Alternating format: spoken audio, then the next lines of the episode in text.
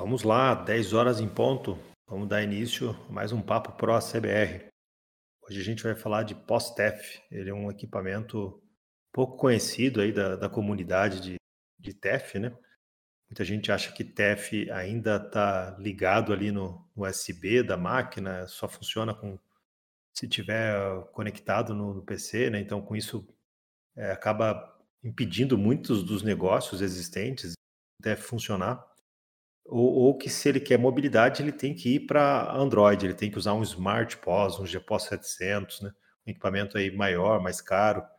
E, e poucos conhecem o POS-TEF. O POS-TEF é um equipamento que vai dar essa mobilidade para o TEF, vai dar impressão, né? Você tem a possibilidade de, de, de gerar impressão de, de extrato da NFCE, de, de, do SAT, no próprio equipamento.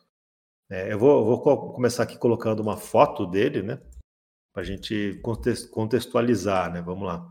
Então, ali no canal do hashtag PapoProCBR, é, uma que vocês já têm um vídeo ali, que, que foi um vídeo bem legal que a gente gravou com a PayGo, tá? É lá no estúdio do CC. Isso foi, foi uma experiência bem bacana, uma equipe deles enorme para gravar esse vídeo, né? Com um monte de câmera.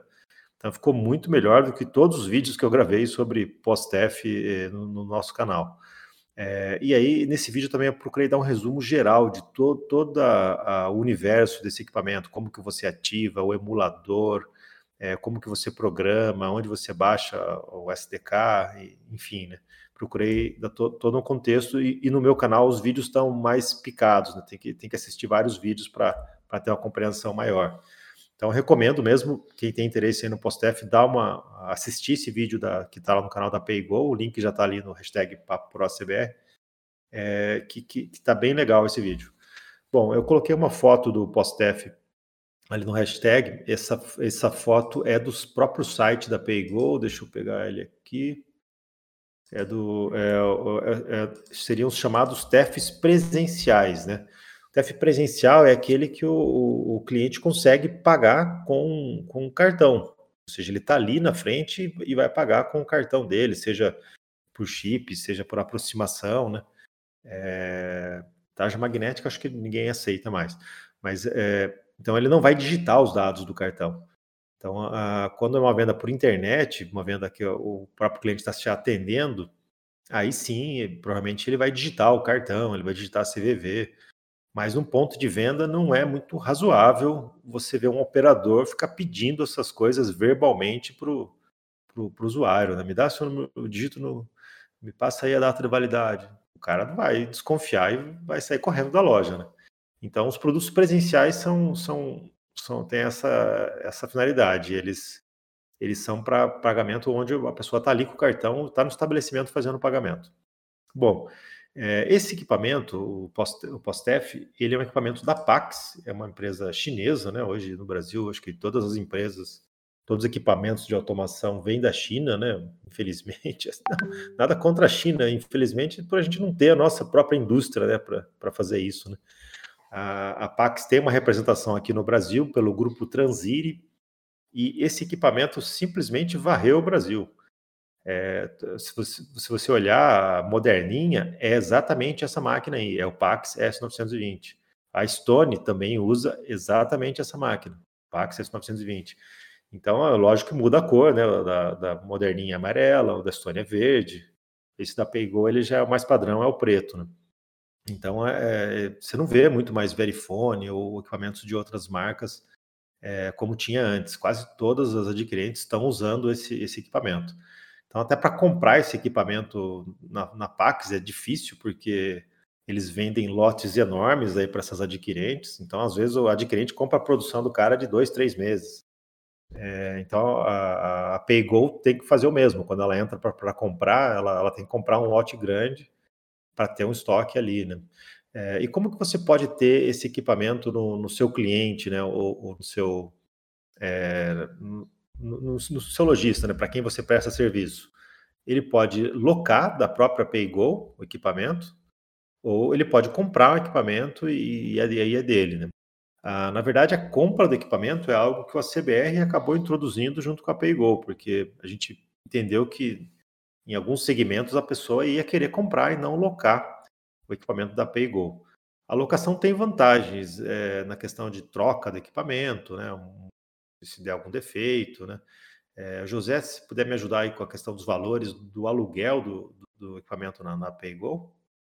Certo. O, o POSTEF né, de produção, pegando diretamente com a PayGo, né, por intermédio do, do ACBR mesmo, tá, sai por R$ 69,00 o, o custo pro parceiro, tá? Aí, para ele faturar ainda para o cliente dele. Ou seja, se o, se o parceiro quiser, ele pode colocar algo em cima cliente ou simplesmente repassar esse 69 para o cliente final, né? Sim. É, tá, e, aí, quando ele aluga, ele tem um SLA de, de resposta, né? Tipo, estragou a máquina, eles mandam outro. É, você sabe mais ou menos quanto dia é isso daí? A Pegou comenta que são, são 10 dias para repor o equipamento lá. Ah, até achei no, no que cliente era, final. Até achei que era mais rápido. Bom, uh, e, e, se for para ele comprar, a, a, gente conseguiu um negócio com a Paygo, então a gente vende é, por 999 em três vezes, é isso, né, José? Ou... Isso, a gente Bom, tem tanto o, o POSTEF de homologação, né, quanto de produção. É, então, a gente tem os dois ao mesmo valor, 999, até em três vezes sem juros. Tá, beleza. Bom, vamos falar um pouco sobre essa máquina aí. Como eu, como eu citei no início, essa máquina ela não é Android ela não tem um, um, software, um sistema operacional do Android ali, é um sistema operacional próprio da Pax. E daí você está pensando, mas como é que eu faço um programa rodar ali dentro? Como que eu consigo fazer meu software rodar ali? Na verdade, não vai rodar ali dentro. Né? Ali, é, essa máquina, quando ela vem da PayGo, ela já, ela já vem com uma programação da PayGo, ela vem com um software embarcado da própria PayGo, e, e daí com isso ele, é, ele, ele vai conectar num servidor que você vai fazer todo em Windows, todo na, na, sua, na sua linguagem preferida ali, você pode fazer um servidor de aplicação para esse equipamento. Então, em resumo, ele, ele é um, como se fosse um terminal burro, né? Ele, assim que ele liga, ele, você aperta uma tecla dele, ele vai procurar onde está o servidor, e daí ele começa a vir as telas desse servidor para o equipamento. Então, quem, quem vai mandar menus, perguntas, vai ser o servidor que está rodando lá na, na, num PC da rede ali, né? Eu até vou colocar uma imagem aqui que eu achei no site da, da PayGo que ilustra um pouco isso daí. Vamos lá, colei ali no, no hashtag. Essa imagem eu peguei lá do, do próprio da documentação da PayGo, que é esse link também que está aqui embaixo aí. Então, essa arquitetura, o que ela está querendo dizer? é, esse equipamento ele vai falar com um servidor que você fez, esse servidor está rodando na sua rede, e esse servidor provavelmente vai ter acesso ao seu banco de dados, que é o mesmo banco de dados onde os PDVs ou as, as outras, as outras máquinas que estão ali no estabelecimento estão é, gravando. Então, esse equipamento, ele, é, a finalidade dele seria para você fechar uma venda para você fazer toda a jornada de venda dele não é muito legal, porque as telas dele não são tão ricas igual a de um, de um equipamento Android, né? Você não tem tantas opções de, de interface, né? Basicamente, ele, ele vai fazer o quê? Menus, perguntas, impressão, é, acho que só. Então, mas assim, você pensa, pô, é só três coisas, mas com, com, isso aí você consegue montar um, um, monte de, de, de, aplicação, um monte de fluxos, né? É, de, de aplicação. Então é, é, é interessante, né? Mas pensem nele como um fechador de vendas. Então vamos falar um pouquinho agora aqui sobre a, as finalidades de uso dele, né? Poxa, se ele tem essas limitações, para que, que eu vou usar esse equipamento? Por que, que ele é importante? Bom, vamos lá. A primeira seria um papa-fila. Alguém já sabe o que, é um papa-fila, né? O papa-fila, ele, ele, seria uma... Imagina um, um estabelecimento ali que está cheio, tá uma fila enorme no, no, no, no caixa ali, todo mundo se irritando, o pessoal às vezes até abandonando o carrinho, né, por, por causa da fila. Você com equipamento desse, e ele, lógico, ligado num servidor que você já construiu, você pode chegar nos clientes da fila, com um operador chega nos clientes da fila, olha, o senhor vai pagar no cartão? Ah, vou. Então tá bom, vem aqui comigo. Aí dali ele vai digitar o número de um pedido ou o número algum, algum número que identifique a, compra que aquele cliente fez no, no, estabelecimento ali, né? Eu acho que isso você tem que é, bolar antes, né? Pode ser CPF, sei lá, ou de repente você, ele aperta e você já mostra os pedidos que estão em aberto na tela. Né? O operador vai escolher um, um dos pedidos, né? Então a, a, o fluxo sempre vai ser seu, né? Você que vai definir esse fluxo. Mas feito isso, ele já vai eh, pode imprimir uma, uma um comprovante ali dos, dos, dos itens que foram é, impressos, né, é, comprados. Você já pode ir para o pagamento em cartão, e aí ele recebe é, cartão com chip, né? E o que é legal desse equipamento, é que, que ele se difere da, das maquininhas de, de, moderninhas ou das adquirentes, é que ele é multichave. Então quer dizer que nesse equipamento você pode ter várias adquirentes, né? Você tem aí, José, aquela imagem de, de mapa de chaves de, dele, do, do de todos os equipamentos da, da, da, da PayGo, né? Então, esse equipamento é o que mais tem chave é, da, da PayGo. E sem as chaves você não consegue trans, trans aí o José colocou, é, você não consegue transacionar por aquela adquirente. Então esse equipamento ele tem muita facilidade porque já, já, já foi vencido esse ritual de instalação de chaves é, desses adquirentes nesse equipamento. Isso aí, acreditem ou não, é uma coisa complicadíssima, assim, burocrática talvez, né? Não, sei, não digo complicada, mas com, burocrática. E, e, às vezes também empaca nas questões de mercado, por exemplo. Pode ser que a, vamos por aqui, a GetNet, ela fala, ah, eu não tenho interesse em colocar minha chave no seu equipamento porque vai concorrer com o meu próprio, minha própria máquina vermelhinha aqui, né? Que também é o, se você for ver o da GetNet, também é o Pax S920.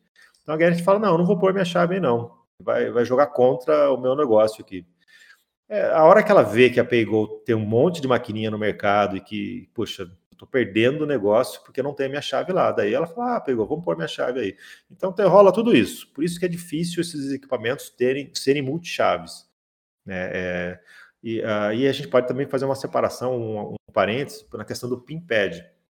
PIN-PAD de mercado, você pega aí o, o P200 da Verifone, né? que a gente fez uma, uma campanha com as Cancers, ou, ou o da Gertec, né, o PPC 930, esses já vêm com todas as chaves. Da... Por quê? Porque eles têm um software da Abex. Então, quando eles saem de, de, de fábrica, uh, eles já, já instalam esse software da Abex ali, e esse software da Abex tem todas as, as chaves. Se alguém conseguir colocar um, um link aí da Abex, não tinha deixado ele previamente carregado aqui. Ah, achei aqui já, já vou já colo aqui. É, então, essa BEX é uma instituição que, que todas as adquirentes se, se unem em torno dela e, e combinam algumas coisas. Né? E pela legislação brasileira, é, PIMPED tem que ter fio. É, ficou, foi escrito dessa forma e acabou ficando. Então, a, tem essa limitação, que a BEC só pode ser instalado em PIMPED com fio. Então, é, quando você pega um equipamento sem fio, o ritual é outro. A, a, a dinâmica de, de instalação de chaves é, é individual para cada adquirente, para cada TEF house.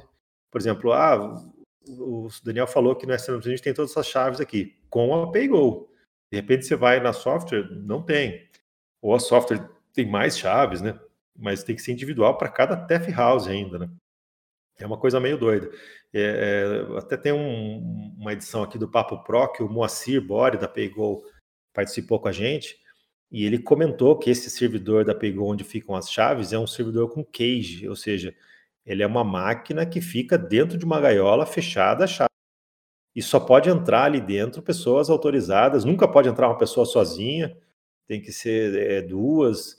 É, é, então eles têm todo um cerimonial descrito ali por ISO para conseguir fazer manutenção nesses equipamentos ou instalar uma nova chave. É, é uma coisa meio doida até, né? De, de como funciona. Mas tudo isso para garantir a segurança, né? Para não, não ter desvio aí do, das transações.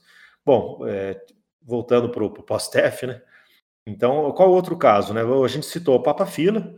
Então, esse Papa Fila ele já poderia ali pegando todo mundo que está com cartão e, e, fazendo os pagamentos, e ele vai imprimir, inclusive, o extrato da, da, do SAT ou o DANF da NFC, porque ele tem uma impressora a impressorinha dele consegue fazer QR Code, consegue fazer código de barras, consegue fazer negrito, né? Não tem tantos recursos igual uma impressora de, de mesa, mas é, fa faz tudo. Nesse vídeo da, que eu fiz, gravei com a Pegou, eu mostro ele imprimindo o extrato do SAT, né? É, então é, é, é, bem bacana nesse sentido. Então o cliente se pegou, sai dali, ele já está pronto. Ele, ele já, se ele tiver com a mercadoria, ele já pode até sair da loja. Né? Um outro caso de uso que a gente imagina que que é muito usado, posto de gasolina. Então imagina você tem aí um, um posto com um monte de bombas, né? E os abastecimentos, hoje quem trabalha com posto sabe, os, os abastecimentos são monitorados ali por um concentrador de bomba, né? Então ele, esse concentrador já fica coletando todos os abastecimentos de todas as bombas e gravando isso num, num banco de dados, né? Então você pode fazer um, com um equipamento desse, você pode fazer algo que, que vai lá e, e pergunta qual é o bico, qual é a bomba, né?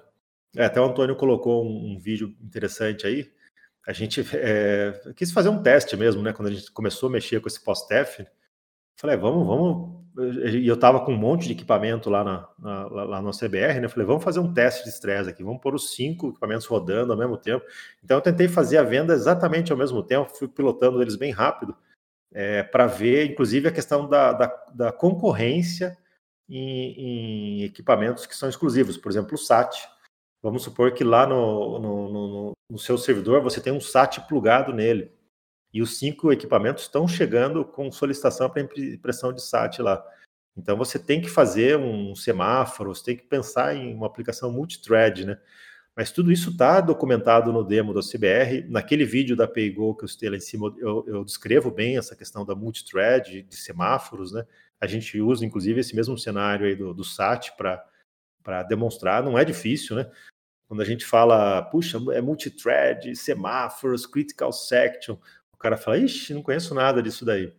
É, eu, eu também não conhecia, né? Quando, eu, quando eu fui começar a trabalhar multithread, também era, foi tudo novo para mim.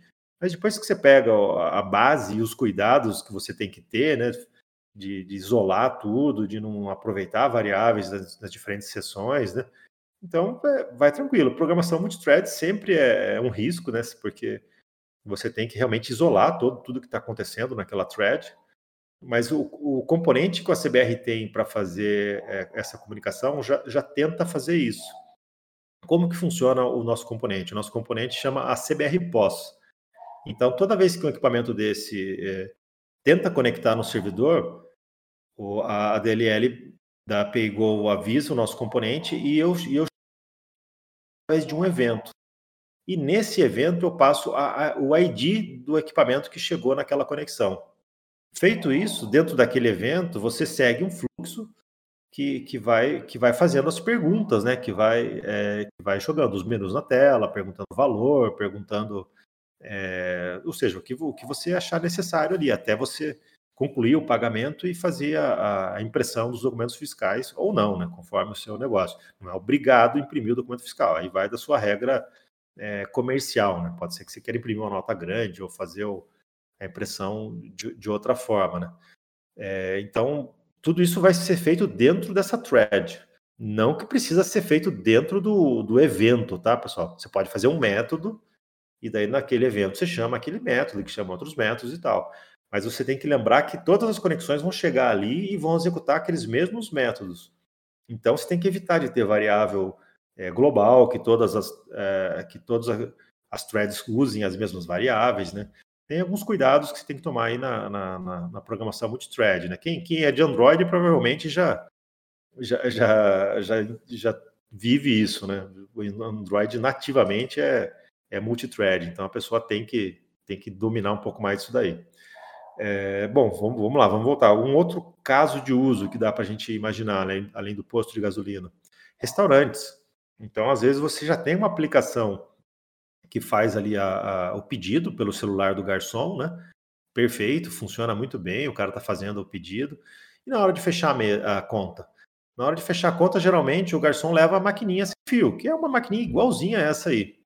Aliás, até abrindo um parênteses, essa máquina ela também trabalha como uma maquininha independente. Se você na configuração dela você é, não disser que você quer fazer integração com algum servidor, ela vai, vai ser igual a maquininha de cartão comum, uma maquininha pós, né? Aliás, vamos contextualizar por que, que a gente chama de pós. Pós, a sigla é Point of Sale, que seria ponto de venda. Na minha opinião, não faz muito sentido a gente chamar essa máquina de pós, mas convencionou, né? Quando a gente fala, ah, é uma maquininha pós, é, é esses bichinhos aí. É, então, aquele no restaurante ele, o cara vai com aquela máquina pós, ela faz o pagamento do cartão, mas não imprime o documento fiscal, não imprime um comprovante de, de mesa, né? Então fica aquela coisa meio. Às vezes ele vem com o comprovante de mesa impresso já lá do balcão, já dividido entre os usuários, né? mas é, qualquer ajuste que ele tenha que fazer, não dá, né? Então, num restaurante, você pode chegar com uma máquina dessa na mesa, o, o garçom vai lá, digita o número da mesa, vai, vai puxar no seu banco de dados lá os itens que foi aquele pedido, pode imprimir a, a, a conferência de mesa ali mesmo. De repente, a máquina já entra num fluxo. Quantas pessoas tem na mesa? Ah, tem cinco. Tá, então vai dar tanto por pessoa. Não, o primeiro pagou 40, beleza. Pagou como em dinheiro, então só diminui. Então você vai seguindo um fluxo ali. Inclusive, eu tenho esse fluxo no demo da CBR, um fluxo para restaurantes. Então, é, é, no demo da CBR, ele tem esses três fluxos né, que a gente descreveu agora: o Papa Fila, que é um fluxo bem mais simples. Então, se você quer estudar o demo, se você quer conhecer um pouco mais os, os, como funciona, né, o Papa Fila é o mais simples. Daí o de posto de gasolina, e, e, e o posto de gasolina eu optei por mostrar os abastecimentos pendentes. Então ele já entra mostrando, ó, tem esses abastecimentos aqui. Mas se você tiver um posto grande, talvez seja melhor começar o fluxo perguntando qual, qual é a bomba que você quer pagar. Né? Daí o cara digita a bomba, ele vai buscar os, o abastecimento pendente para aquela bomba. E o de restaurante pode, geralmente ele começa também com a, perguntando qual a mesa, né? É, então tá tudo no demo, tá bem mastigadinho, né? Eu vou até colocar aqui uma, é, uma, uma algumas, alguns prints de tela do demo para vocês verem é, como ele está. É, então aqui, ó, essa aqui é a tela principal dele, né? O, menu, o menu onde você entra. Então você clicando em configuração, você vai ter toda a parte já de, é, funcional. Aí, e esse demo eu procurei deixar bem funcional, tá? Então você vai notar, por exemplo, na, onde ele pergunta o CNPJ, tem uma lupinha ali que se você clicar nela, ele vai, vai chamar o ACBR CNPJ para fazer a consulta e já buscar todo o cadastro do cara. Inclusive, esse demo é legal para você pegar essas coisas e colocar na sua aplicação. Tipo, poxa, o CBR usou uma consulta aqui que já busca o cadastro do cara. E aqui a gente é aquela consulta do, da Cefaz, é gratuita, né? Então ele abre um CAPTCHA para o cara digitar e daí baixa. Né? Então é um demo bem funcional. Ele eh, tá, eh, é, a gente percebe que os outros demos da CBR eles têm mais a finalidade de mostrar como funciona ou a, ou a gente mesmo usar para testar o componente. Esse eu procurei deixar ele mais aplicação, para imaginando assim, ó, o cara vai pegar isso aqui e vai colocar a integração com o banco de dados dele, vai, vai modificar isso daqui e, e vai seguir. Ah, o servidor precisa ser visual, precisa ser uma aplicação visual? Não precisa. Você pode fazer uma aplicação console, né? O componente todo é não visual. Então você, você pode fazer uma aplicação que roda como um serviço do Windows ali também. E, e daí você examina o que está acontecendo nela por logs ou algum outro, algum outro mecanismo. Né? É, ele, infelizmente, a Paygol só disponibiliza a DLL, né? a gente não tem ainda o SO, ou seja, se eu quiser fazer um servidor desse para Linux, ainda não é possível porque eles não, é, não disponibilizam uma compilação dessa DLL para Linux. Eu acho que é questão só de apertar um pouco mais eles lá e, e eles gerarem, porque hum, já, já eles usam C, então conseguem compilar assim para Linux, né? É que empresa de cartão, de TEF, eles são muito burocráticos e muito cuidadosos, no sentido que tem que homologar tudo, tem que fazer trocentos testes. Então fica tudo mais é, difícil né, de, de, de acontecer. Né? É, eu vou colocar uma outra telinha aqui, que é desse demo, que é a, a de configuração de NFC. Vocês provavelmente têm essas telinhas aí na sua aplicação e dá para você, inclusive, pegar boas práticas dessa tela aí dá para observar que, eu, que eu, é, em alguns lugares ele aparece uma exclamação quando está faltando a configuração ser feita. Do tipo, ah, não configurou a CSL lib. Aí fica com uma exclamaçãozinha ali, dizendo que, que é o ponto de atenção que a pessoa tem que mexer. Então também dê uma olhada nesse demo, tem muita coisa legal que dá para você jogar na, na, nas suas telas. Né? É, bom, então beleza, vamos, vamos falar onde a gente pode achar esse demo da CBR. Né? Eu vou colocar aqui uma, uma URL do. Considerando que você já baixou a CBR, né? Eu vou colocar. Vou colocar aqui no, no, no o patch dela, tá? Espera só um pouquinho. Deixa eu editar aqui que o meu é mais longo. A gente não baixa só o trunk. Bom, seria essa daqui, a CBR exemplos TFD pós-TF. Daí ali dentro você vai ter a versão Delphi e a versão Lazarus. Ambos são o mesmo fonte, né? Eu mesmo mantenho os dois, eu, eu geralmente eu escrevo no Lazarus, depois eu porto ele para Delphi. Mas se eu faço alteração em um, eu, eu mexo no outro também. É, mas eles já faz tempo que eu não mexo nesse demo, ele está é, bem, bem estável, né? E, e, então com esse demo você vai precisar de um SDK para você testar. Ou seja, você precisa da DLL da, da Paygo, você vai precisar de repente de um emulador do equipamento, né? Vamos, vou colocar aqui onde você pode baixar esse SDK. Então, esse outro link aqui é um link da nossa página de TEF, né? Então, a gente é distribuidor TEF da PayGo, quem, acho que o José até já co colocou alguns links aí sobre, sobre isso, né? É, esse link é um link mais direto que já vai lá para o download do, do SDK. É, daí você vai notar que nesse lugar tem dois botões, tem um, um SDK TEF e o SDK POS. Então você tem que fazer o download do SDK pós, né? Que seria o botão da, da direita ali. É, aí dentro desse SDK você vai ter é, é, uma DLL ali que, que é a DLL que você tem que jogar na pasta do seu exe. Então não tem muito segredo. Você vai pegar esse SDK. Você, se você for usar o componente da CBR, você não precisa nem da documentação. Você não vai é, usar a documentação da, da, da, DLL deles, né? Por quê? Porque o CBR já está fazendo isso. Ele carrega a DLL, ele abstrai todos os métodos da DLL. Você vai ter que entender como que o ACBR interage e, e o que vai fazer uso de, dessa DLL. Eu vou colocar um print dessa do zip aqui do SDK só para me explicar algumas coisas sobre ele. O, o José colocou um outro link que acho que esse, esse é o link direto, José. Você colocou? Isso, é o link do, do botão no SDK POS. Esse do, do SDK? Isso.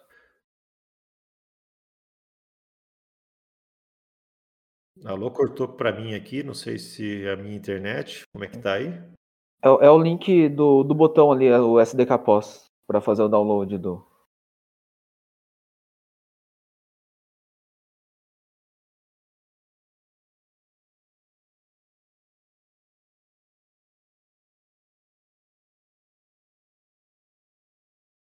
Alô, José, o pessoal tá me ouvindo? Minha internet aqui parece que deu uma apagada aqui.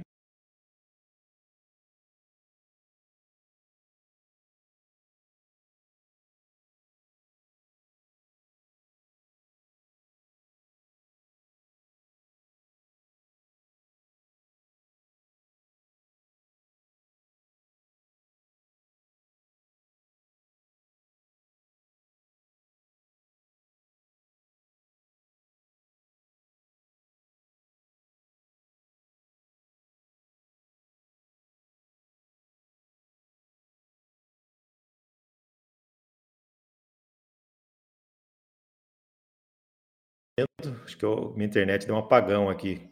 Voltou para mim aqui, Daniel. Poxa, desculpa aí, pessoal. Coisas de, de home office, hein? Mas a internet cai em todo lugar, né? Eu até coloquei um print, nossa, agora foi trocentos prints do, do, do, do que eu ia colocar. Eu, eu, vou apagar aqui, eu coloco novamente, peraí. Bom, vamos lá. É, eu estava falando do SDK. Esse SDK, você é, Nele, nele, você, você vai pegar só a DLL e colocar ali junto do seu exe. Acho, acho que isso eu já tinha, não sei se eu tinha, quando eu falei, estava. É, é, eu, já tinha caído, né? Bom, é, então dentro dele, você, é, essa DLL está dentro da pasta Sandbox. Aí você dentro dessa pasta Sandbox, você vai, vai, vai pegar ela e colocar ali. Não tem versão 32, 64, né? Então aí é, é, eu acho que ela está só na versão 32 bits. Então, se você for gerar o seu servidor, compila ele em 32 bits. Então, é uma confusão comum que o pessoal faz, né? Ah, mas o Windows é 64, tem que pôr a DLL 64. Não. A DLL sempre vai acompanhar a versão da, da sua compilação, porque quem vai carregar a DLL vai ser o seu executável. Então, ele tem que, se você compila em x86, a DLL tem que ser x86. Se você compila em x64, a DLL tem que ser 64 bits. Então não tem relação com o sistema operacional. Nesse SDK também tem um emulador. Eu vou uh, nessa imagem que eu vou colocar aqui, é, ela ela está com o emulador. Deixa eu ver aqui. Então, esse, esse item que está selecionado é o emulador do, do, do PAX S920. Naquele vídeo, naquele vídeo da PayGo, eu descrevo como você é, ativa esse emulador. Você vai precisar de um PDC para ativar esse emulador. PDC significa ponto de captura. Então, é um número que a própria PayGo dá para a software house, né? A gente do ACBR pode intermediar esse pedido do PDC para você. A gente consegue uma agilidade nessa solicitação, né? Então, a, a, com esse número de PDC, pegou, cadastra você lá na, na, na infra deles. Falar, ah, vai, aqui tem um CNPJ tal, darará, é, e ele vai transacionar esse tipo de, de TF aqui. Então, você tem que instalar esse PDC daí no seu emulador ou no seu equipamento pós 920. Feito isso, ele está pronto para fazer transações lá com o servidor da PayGo. É, eu, Bom, alguma dúvida até aqui, pessoal? O pessoal quer fazer alguma pergunta? É, pode, quem quiser fazer perguntas, pode colocar ali no hashtag PapoProCBR ou, ou falar aqui no canal mesmo, né? Subindo aqui no palco, né? O José quer fazer algum comentário também até aqui? Como que, como que estamos? É isso mesmo. Então tá, peraí, eu vou, eu vou colocar agora aqui alguma, alguns prints de tela, é, alguns trechos de código, perdão, para mostrar para vocês como que é fácil fazer, é, interagir com eles, né? Como que você faz perguntas, né? Então, é, quando, como, quando que começa? No nosso componente, você, como eu citei, você vai ter um evento e nesse evento que estão as transações é, a cada conexão. Então, por exemplo, quando, quando chega uma, uma conexão, ele, eu vou colocar aqui a assinatura do método, lá no Papo Pro, hashtag Papo Pro. Esse é o evento que ele vai chamar. Então, observa que nesse evento ele passa algumas informações do aparelho que está chegando. O terminal ID, o modelo, o MAC, o número serial. Aí, de repente, você pode até fazer alguma verificação, do tipo, ah, não conheço esse MAC. Vai que é algum equipamento externo que está conectando na sua rede, né? É, então, você pode fazer alguma validação aí nesse, nesse momento. Mas aí, o mais importante aí é o terminal ID. Por quê? Porque todos os métodos na sequência que você for chamar, você vai precisar desse terminal ID. Então, só que resistam à tentação de criar uma variável private, uma variável pública, daí se atribuir o terminal ID e, e, ficar usando ela. Por que isso? Porque, como eu falei, vai entrar um monte de thread nesse mesmo evento. Então, vamos lá, entrou a primeira thread, terminal 1, você jogou lá na variável global sua é 1. Aí chegou na segunda, na segunda conexão, chegou ao terminal 5. Você foi na variável global e escreveu 5. Então agora tem 5 lá. Todo mundo que for ler ali vai ler 5. Então, é, trabalhando em multithreads, não pense em usar nada global, não pense em usar é, variáveis é, que, que sejam que possam ser enxergadas pelas diferentes threads, né? Elas têm que ser isoladas. Então, vou, agora vou colocar um print de como você é, faria uma, uma mensagem, né? como você faria uma pergunta para esse é, nesse equipamento. Né? Vamos ver como é complicado isso. É, lógico que aqui o, o CBR está abstraindo um monte de coisa. Né? Então, nessa outra linha que eu coloquei, ele observa que está assim, a CBR pós 1, ponto, obter dado, daí o terminal ID, ou seja, que é o número da, do, da maquininha pós, a mensagem que você quer escrever, esses dois arrobas são a máscara, ou seja, eu quero que fiquem só é, dois campos para o cara poder digitar. É, é, o, o, valor mínimo, máximo, e aqui daí tem alguns outros parâmetros que, que dá para a gente ver depois ali na, na, quando, ele, quando ele vai. É, quando você estiver programando. Né? Feito isso, ele vai te dar a resposta nesse ASTR. Ou seja, o retorno desse método é o que o cara digitou lá no equipamento. Então, é, quando que você usaria isso aqui, por exemplo? Ah, qual é a mesa? Qual é o bico de abastecimento? Você vai, tudo que você tem que fazer é uma pergunta dessa aqui, é, mandando a mensagem, em a mensagem, a pergunta que você quer, você vai ter a resposta que o equipamento digitou ali. Feito isso, você parte para outra etapa do fluxo, né? Vamos supor que se você queira é, exibir um menu, vou colocar aqui um, um trecho de código como você poderia exibir o um menu. Deixa eu até o, Discord ele tem um recurso de, de formatar, fica mais bonitinho. Peraí, deixa eu. Ah, esse aí ficou bem melhor. Então, ah, nesse outro trecho, eu estou fazendo um menu. Observa que eu também eu começo com o terminal ID Então, é, se você for criar métodos, é, isso está bem descrito, está bem demonstrado no demo da CBR. Se você for criar outros métodos para fazer, para não fazer tudo dentro do evento é, nova conexão, o que é recomendado, todos esses métodos têm que receber o terminal ID, porque você vai precisar dele para invocar os comandos lá no CBR POS. Então, observa que ele está criando um menu. Ele está falando, tudo, o que está separado por pipe, observa, é uma string separada por pipes. Isso aí vai gerar um menu na tela desse equipamento. É, e, e, a resposta que o usuário pressionou, ele pressionou abastecimentos, vai vir um é, reimpressão, vai vir dois, e, assim por diante. Né? Então, daí você faz um tratamento com um case, com um if depois, baseado na, na resposta que, que aquele usuário deu. Né? Vamos ver outra, outro, outro exemplo de como que a gente pode fazer para exibir uma, uma mensagem, né? Espera, deixa eu achar alguma coisa aqui legal. Uh, esse aqui. Esse aqui está um pouco complexo, mas vamos lá, vou colocar esse aqui mesmo. E aqui, aqui eu estou usando bastante comando do próprio CBR para formatar. É, o CBR, não sei se poucas pessoas sabem, tem uma biblioteca boa para fazer formatação de, de, de, strings, né? Você quer centralizar uma string, você quer que ela fique à esquerda, à direita. Então, observa, eu coloquei um trecho grande aí, né? O comando é exibir mensagem. Daí ele passa o terminal ID. É, esse pad center, que eu que eu estava citando, pad center, pad right, pad left, são funções que estão lá na CBR útil que você pode usar para fazer é, tipo de formatação. Tipo, o pad center vai centralizar no meio. E a, a, o último parâmetro, que é uma constante ali, C, CBR pos, colunas display, isso é uma constante, é um valor, é um valor de uma constante. Poderia estar um número ali mesmo. Ele, isso aí é só para é, é, o número de colunas, tipo 40. Então ele vai, ele vai, o texto que, que ele vai é, desenhar, ele vai centralizar nessas 40 colunas. Isso, essas funções de pad são ótimas para você usar não só aqui, mas quando você estiver fazendo um relatório com a CBR Post Printer, por exemplo, né? Se você for no, no, no, no fonte lá da, do Duff, da NFCE, do SAT, você vai ver que a gente usa muito elas para fazer é, esses alinhamentos, né?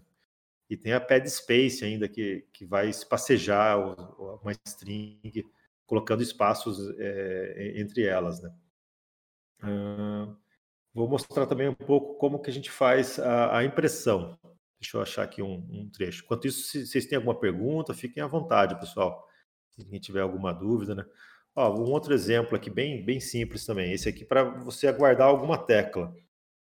É, você, você jogou uma mensagem e falou para o cara lá, pressione alguma tecla. É isso aqui que você vai colocar. Ó. E aí você pode, inclusive, ler a tecla, né?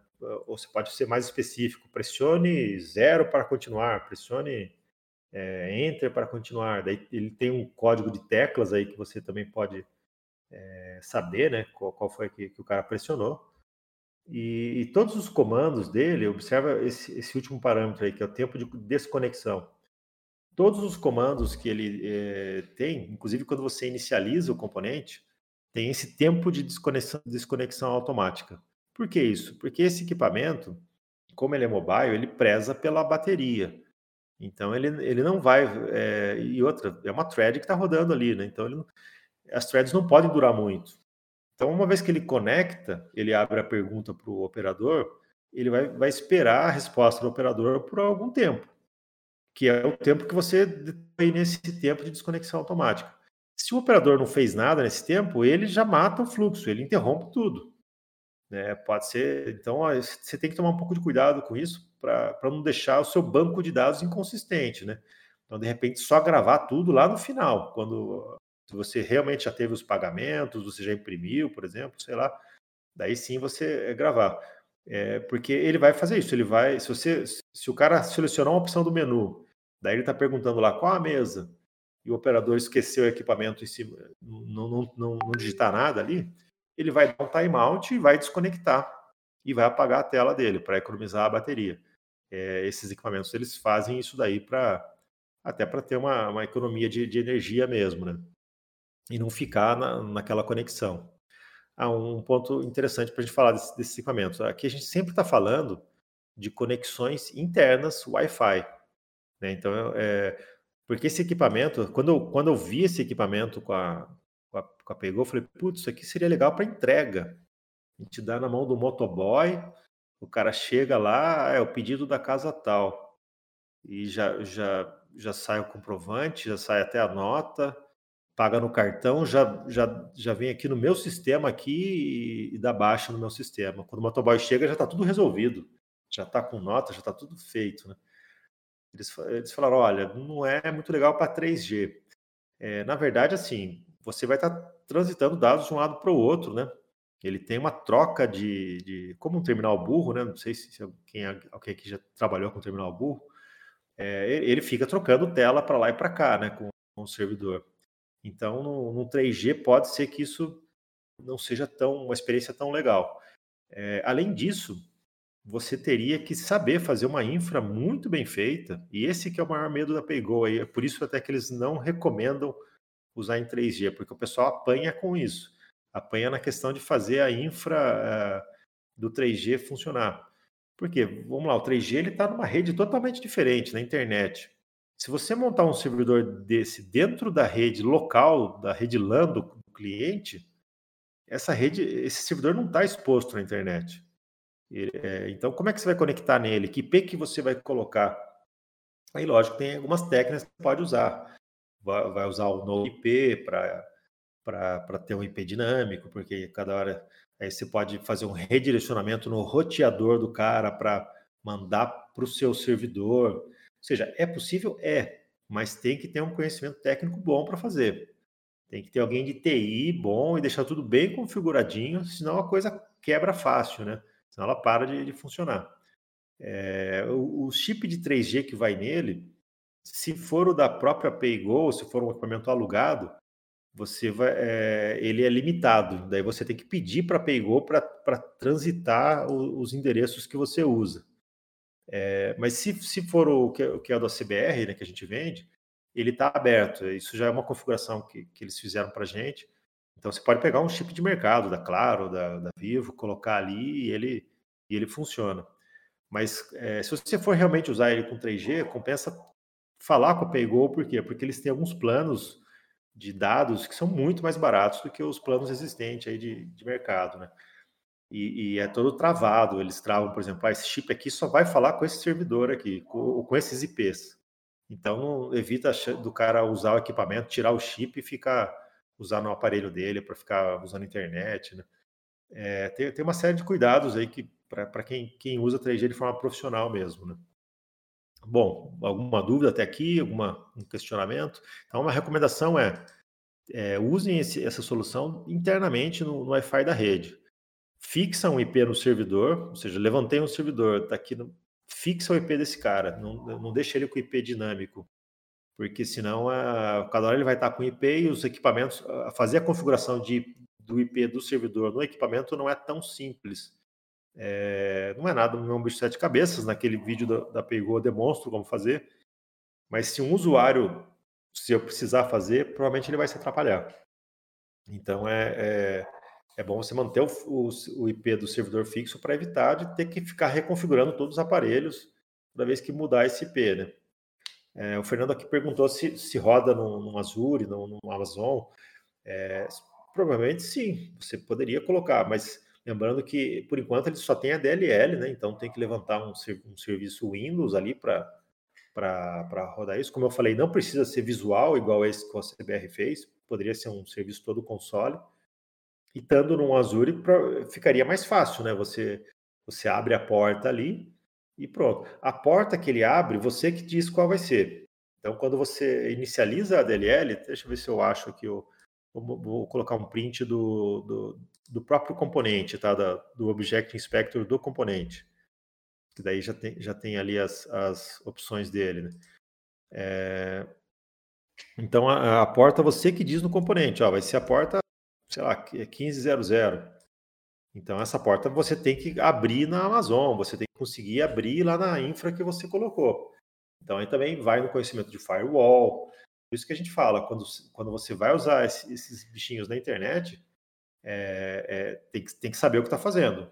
Né? Se você não tem muita experiência com infra, vai dar dor de cabeça para você, né? E o cliente vai, às vezes, se frustrar no uso. Mas para uso em Wi-Fi, em rede interna, é muito, muito tranquilo, né? É, o emulador dele é bem bacaninha. Eu vou, vou colocar aqui uma, uma te, um printzinho da, da, tela dele também.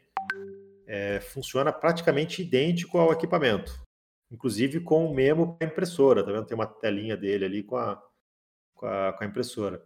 Você faz a configuração quase de forma idêntica também ao, ao aparelho físico, né? Então, para você montar o seu servidor, você não precisa ter um, um equipamento físico para você testar, é, fazer o desenvolvimento você não vai precisar ter o equipamento físico para fazer isso. Você pode fazer tudo com o emulador, com esse emuladorzinho que já vem lá no SDK. É, e como que esse emulador lê cartão? Até o Antônio colocou aqui um vídeo onde eu mostro como instalar o emulador. Né?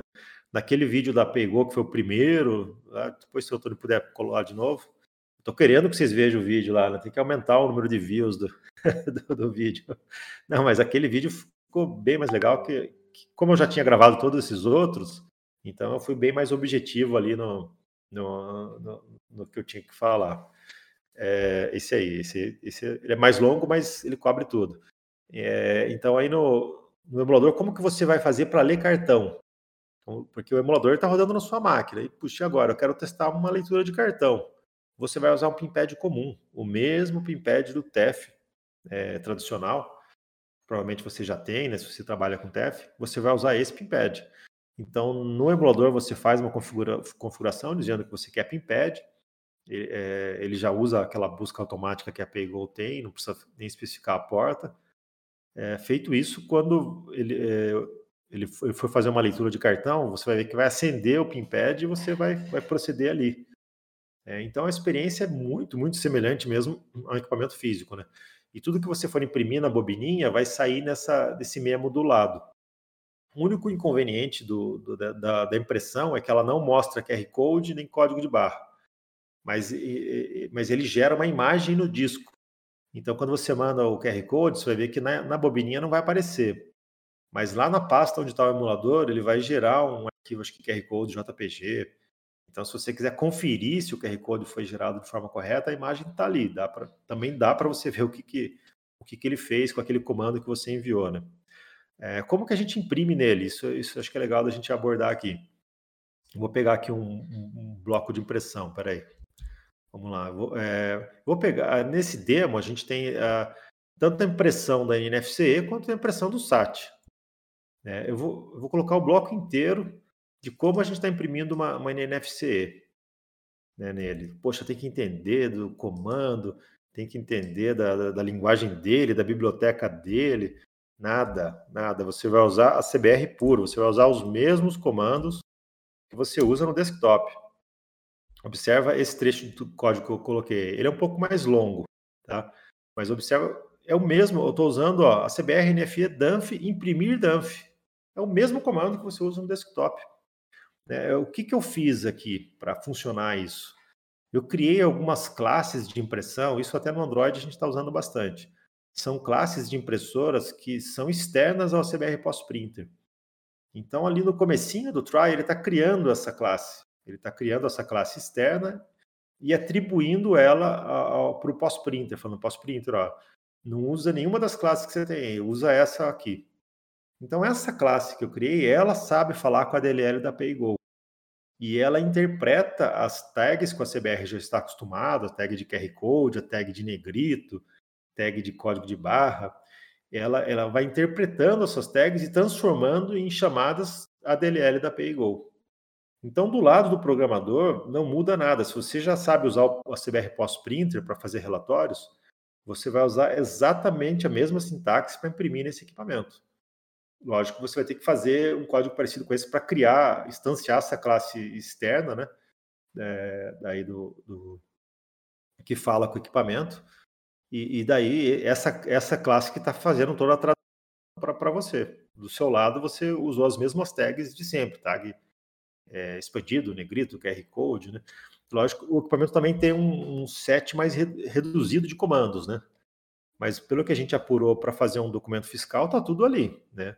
Então, no, no, no, demo você vai conseguir imprimir, se você configurar certinho lá sua, suas informações de NFC, você vai conseguir imprimir uma, uma, uma NFC no, no, emulador ali, ou no equipamento se você tiver. E aí, é, o, o, equipamento é importante para venda, né, José? É, acho que até para um teste final também é legal ter um equipamento, né? O que, que você fala aí, José, sobre isso? É, para testar a impressão também, né, Daniel, durante a homologação, né, que pelo, pelo emulador não, não dá para ver certinho, né? E para apresentar para o cliente, né, é, fica muito melhor você enviar um equipamento, né, é, físico ali, do que você chegar no cliente e abrir o notebook ali com o emulador, né? O cliente pode não entender nada e não comprar a ideia, né, do que você está vendendo para ele. Sim, acho, acho, que é isso que é o principal ponto. Até a impressão é, é, bem semelhante, tirando a do emulador, tirando a questão do QR Code de barra, eu vejo que ele faz bonitinha a impressão ali. Mas se você quer vender para o cliente, e, e, ó, pô, tô com um negócio aqui que agora o, o, cliente não precisa sair do carro para pegar o documento.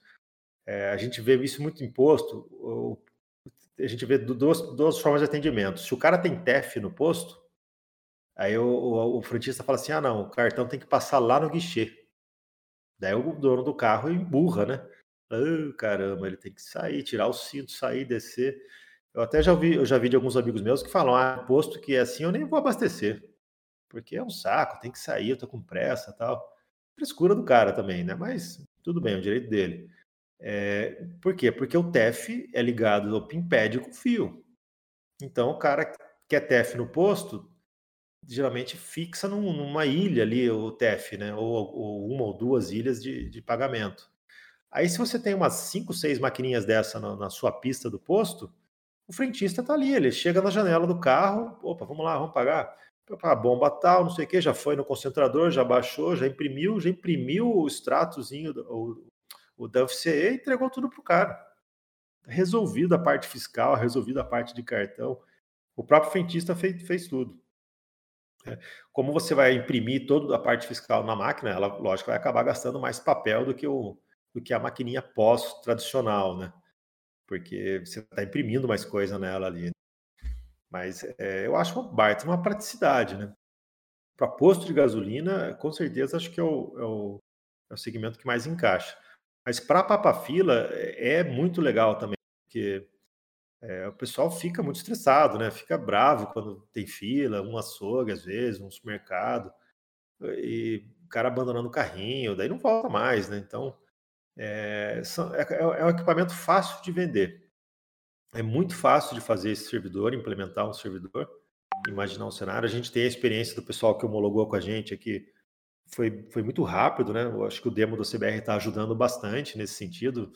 É, ele, já, ele já dá um, muita coisa pronta ali para o cara é, entregando, né? Então, a questão de dias, o cara está com o negócio montado ali. É, bom, alguém tem alguma dúvida? Como que estamos aí, pessoal? Questionamento? O pessoal está tudo muito, muito quieto aí. Ou, ou eu estou explicando muito bem, ou o pessoal não está tá boiando, não está entendendo nada. Ó, o Valmir já, ele, ele já, já, já, já usa né, o PostF. Você, você usou o demo da CBR também, né, Romir? Pra, pra... Sim, é bacana. Então, assim, a, a, foi um dos primeiros, acho que até que, que homologou com a gente, né? É, eu acho que é uma oportunidade de ouro para software house. Ah, ou, vamos comparar com o GPOS 700. O GPOS 700 talvez custe aí, acho que um 2.500, alguma coisa assim, né? Não sei se está menos do que isso vai fazer tudo o que esse cara faz, vai fazer mais, lógico. Né? O GPO 700 pode fazer toda a venda ali, ele é um equipamento Android, muito mais robusto, mas muito mais complexo de você implementar algo ali. Que aí sim, você tem que entender de Android, tem que fazer uma aplicação com layout bacana de Android. Você vai ter algo mais poderoso, mas muito mais caro, né? Então, é, isso aqui é rápido de implementar, é, não é caro. O aluguel da maquininha, 60, 69, eu, eu não acho muito barato. A gente tentou a todo custo baixar isso com a PayGo, ficou nesse valor aí. É, mas está dentro do que o mercado cobra. Se você for ver a, as, as maquininhas que as adquirentes alugam, que elas alugam aquelas maquininhas pós dela, é, é isso aí que o, que o cara paga também, né? Então não tá. O José tem mais experiência aí, né? Como, como é que tá o mercado dessas maquininhas? É, mais ou menos isso, né? Vai, varia bastante pelo faturamento também, né, Daniel? Às vezes tem algumas empresas que acabam conseguindo um valor um pouco menor por causa do, do volume de vendas, né, de transação no, no cartão. Uhum. É, eu acho que até com a PayGo, agora que eles estão com o 6Pay, provavelmente eles vão oferecer isso, uh, talvez a isenção da máquina com, com algum faturamento em cima do, do, da adquirência do C6Pay, mas a gente ainda não tem isso, tá? A gente não, não nos ofereceram. A gente não sabe se isso vai, vai vir, mas provavelmente sim, né? Faria sentido, né? Daí você conseguiria pôr, a, se o cara usar C6 Pay, você conseguiria pôr a máquina sem custo de aluguel para ele é, usar, né? Seria, seria uma vantagem bem legal. Bom, mais alguma dúvida, pessoal? Eu tinha para apresentar isso, agora a gente pode comentar a, a, alguma coisa aqui, né? É, Deixa eu ver aqui se eu esqueci de algum assunto aqui. É, não, acho que eu cobri todas as, as etapas que eu, que, que eu tinha para mostrar aqui. Os vídeos estão bem legais. Esse da Pegou ficou, ficou bem, bem bacana mesmo, né? Dá um overview legal de como você implementar e, e conseguir. Para pedir um. Se quer testar, não tem muita cerimônia, fala com a gente, né? É, a gente vai lá, levanta um... O que, que o CBR é, costuma fazer quando alguém entra em contato com a gente? A gente costuma primeiro é, oferecer um contrato. Por que isso? Até porque, ah, o contrato fiquei preso no cara. Não, não é nada disso. A gente faz um contrato até para garantir para você as condições que a gente está falando por telefone. Ah, o preço é esse, não sei o quê, ficou só no fio do bigode. Então a gente fala, vamos assinar um contrato? Tá, esse contrato não vai gerar custo nenhum na assinatura, nem de mensalidade, nem obrigação nenhuma do seu lado. É mais para dar uma, uma responsabilidade no que a gente conversou. Fizemos o contrato, beleza, você já tem aquelas condições garantidas.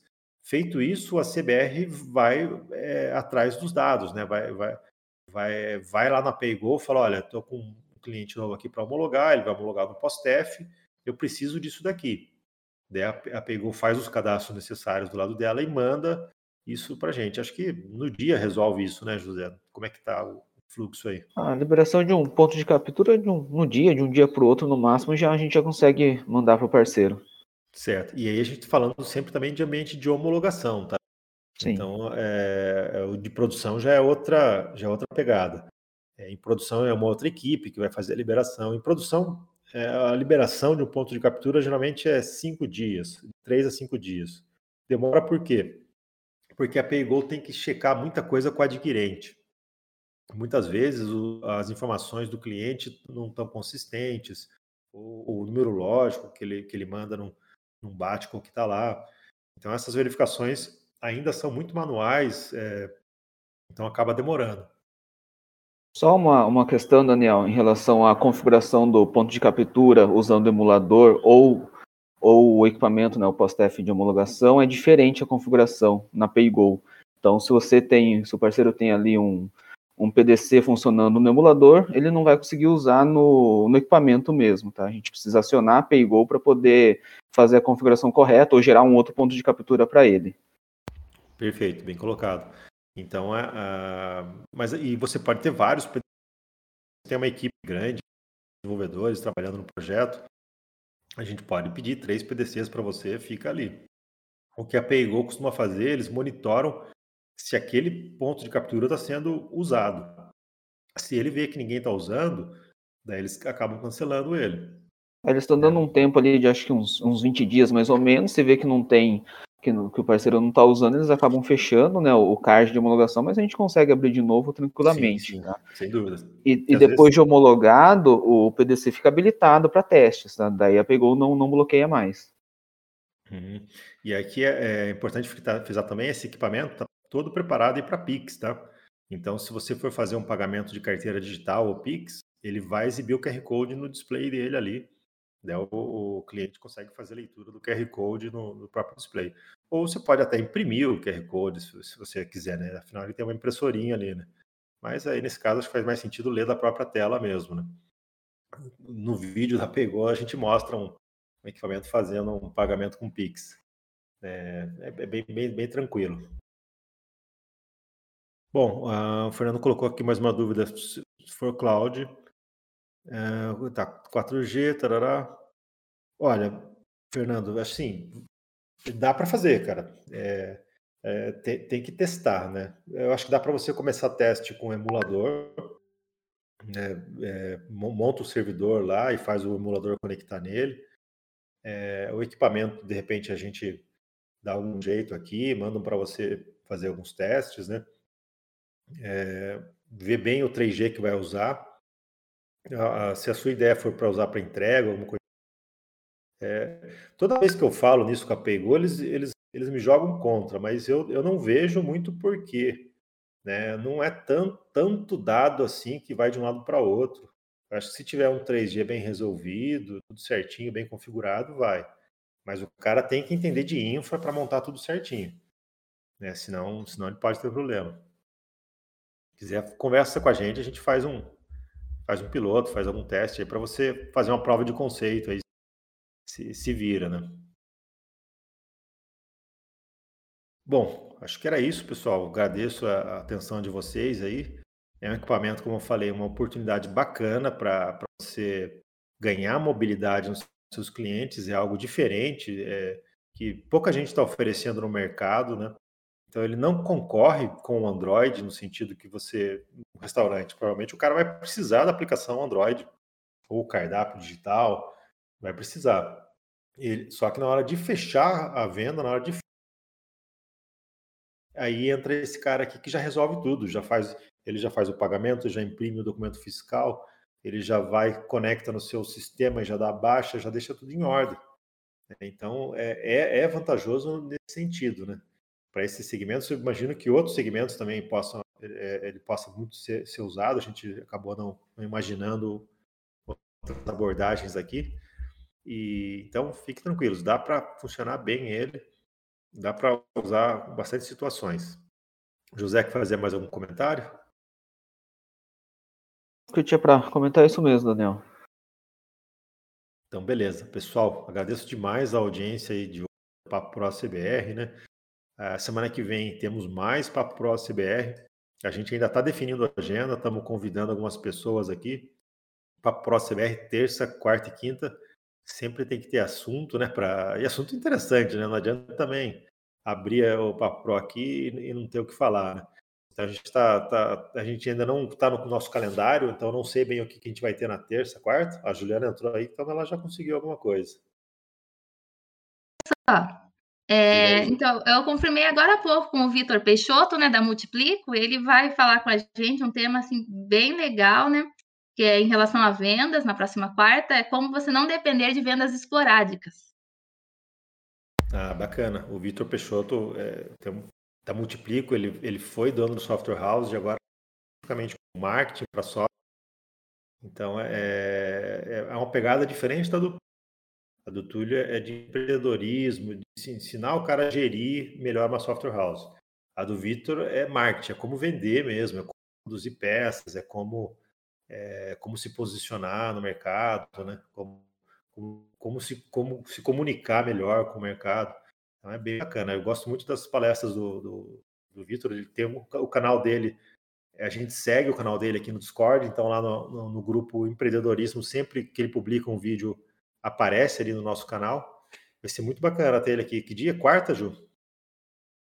Isso mesmo, na próxima quarta, dia 21. Tá bom, daí terça a gente ainda precisa definir. Mas assim que a gente definir a agenda, com, com todas as a, a programação, e convido o pessoal, convido a galera aí que, que vocês conhecem para participar do Papo Pro aqui com a gente. A gente gosta muito quando, quando a sala está cheia, quando o pessoal interage bastante, faz perguntas, né? Então, fiquem à vontade para participar com a gente das próximas edições do Papo Pro CBR. Pessoal, muito obrigado mesmo aí pela audiência de vocês. Então, a gente se vê na próxima terça-feira em mais um Papo Pro CBR. Valeu, pessoal. Um bom trabalho para vocês aí.